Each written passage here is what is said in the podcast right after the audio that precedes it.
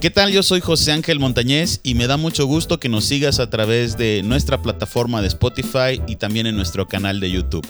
Este podcast va a ser un podcast muy especial, me da mucho gusto presentarles a un gran amigo, a una gran persona que he conocido y quiero decirles que este podcast va a ser muy interesante porque hoy es una entrevista con el buen amigo Roy Esquivel, un hombre que conocí y que hace muchas cosas y que hoy nos va a platicar un poquito de su vida. ¿Qué tal Roy? ¿Cómo estás?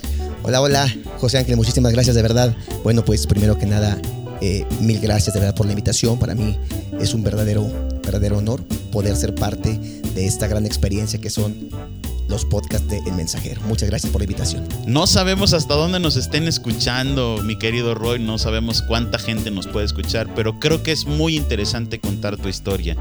Y vamos a entrar directo a, las preguntas de esta entrevista. ¿Quién es, ¿Quién es Roy? ¿Quién es Roy Esquivel? Hoy lo conocemos como Roy Esquivel de Event VIP. Eh, me gusta mucho cuando transformas tu voz y dices Event VIP en los mejores eventos. Toda esa parte me gusta mucho. Eh, estoy muy entusiasmado de que estés en nuestro podcast el día de hoy. Pero ¿quién es Roy Esquivel? ¿Quién es Roy eh, en, la, en la niñez? ¿Quién es Roy?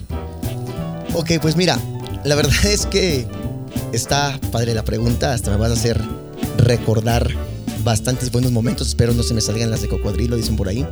La verdad es que, mira, eh, Roy fue siempre y hasta el momento más en su niñez ha sido, fue un niño de verdad muy querido, muy, muy, muy deseado por, por toda su familia.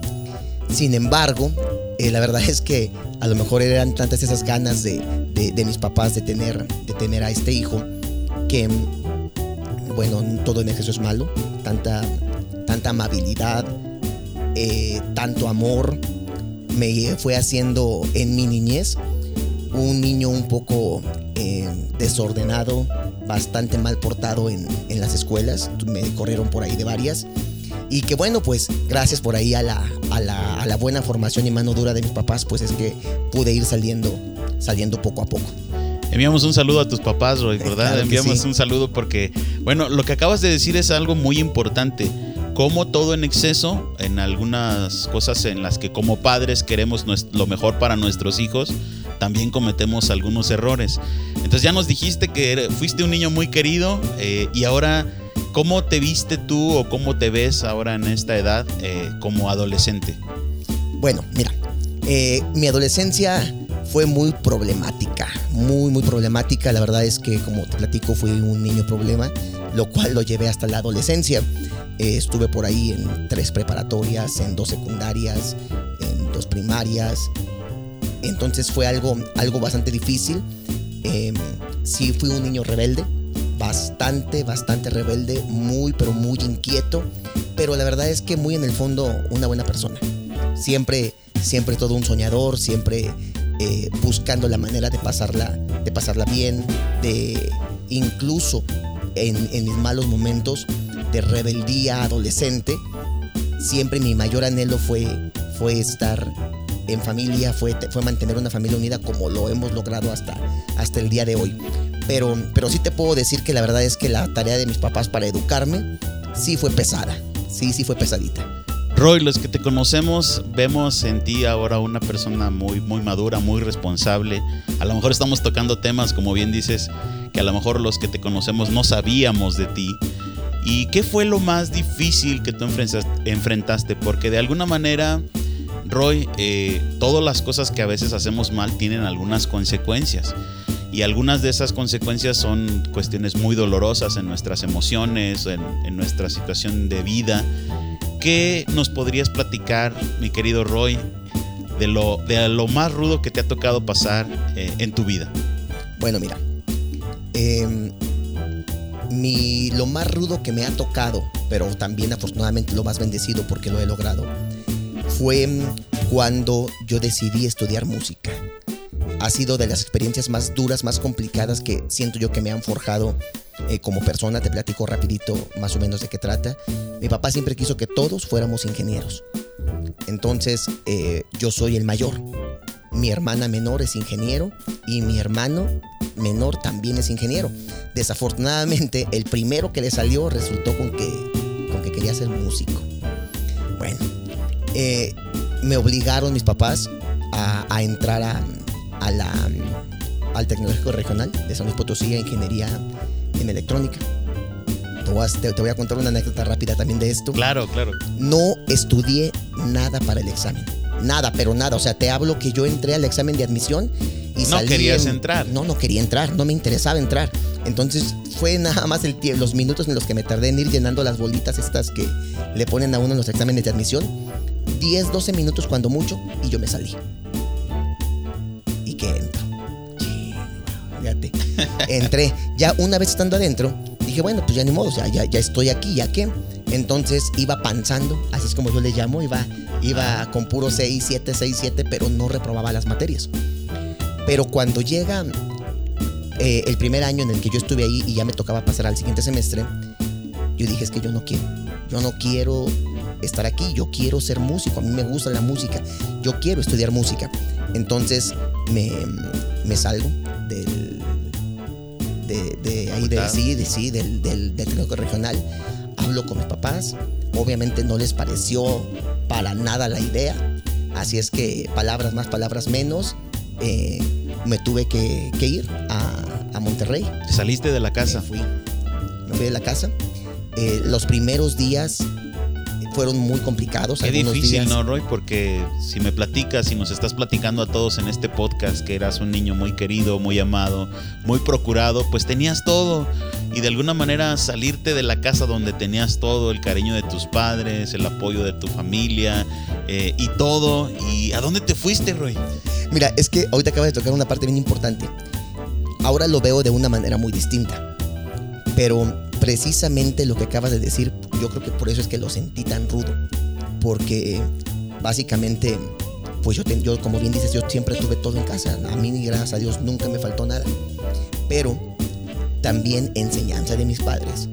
Ellos siempre nos, siempre nos inculcaron y nos dijeron, ¿sabes qué? Lo que tú quieras hacer, si de verdad lo quieres, tienes que hacer todo lo que esté en tus manos y más para conseguirlo, sin importar qué. Nunca pensaron que esa enseñanza les fuera a jugar en su contra años después, porque basado en eso, yo decidí hacerme músico. Entonces cuando ellos me dijeron no, dije no, como que no, o sea, claro que sí lo voy a hacer.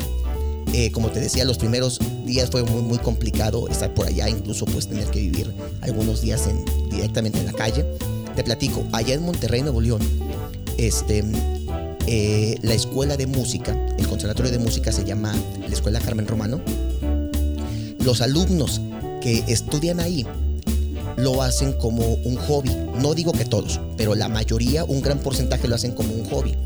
Entonces ellos pues tenían sus familias bien acomodadas porque pues ellos van a la universidad o alguna otra carrera eh, en el día y por la tarde asisten a escuelas de música como si fuera un hobby nada más. Entonces era todo lo que yo hacía. Yo me tuve que pagar la, la escuela este, cantando en los camiones. Era lo que yo hacía. Yo cantaba en los camiones, te voy a platicar. Ya cuando mi- mis papás eh, supieron que yo andaba en Monterrey, ya que, nos perdonamos, digamos, y me empezaron a apoyar, me encargaron entonces ahora sí con familia que tenemos en Monterrey. Pero mi, mamá quería seguir, que me quería seguir dando lecciones. Entonces, las familias que yo tengo en Monterrey son contratistas. Entonces, eh, trabajan en el ramo de la construcción. Y la lección que, me, mi mamá me quería dar fue, dijo, ¿sabes qué? Llévatelo a trabajar, que no esté de flojo. Y sí, pues mi tío le hizo caso y me llevó a la macorreada. Yo soy malísimo para eso, o sea, había días que no me podía ni dormir del dolor de espalda que, que me daba. Pero te voy a decir algo, no aguanté mucho, aguanté un mes, mes y medio. Y me salí. Y entonces me fui a cantar a los camiones. Yo solo. Me salí en la mañana, lo tomé como trabajo. En la mañana empezaba a cantar en los camiones, le agarraba la onda a los restaurantes del centro histórico y yo veía a qué hora, qué restaurante estaba más lleno, dónde había mayor afluencia de gente, calculaba según yo cuántas canciones, alcanzaba de una parada a- otra en el camión antes de que toda la gente se bajara para poder tener mayor rentabilidad. Entonces yo ya tenía todo bien calculado y las horas específicas.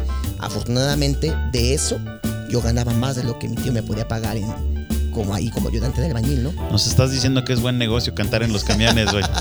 Exactamente. La verdad es que te, te impresionaría, la verdad, de, eh, la, la utilidad que se pudiera llegar a tener.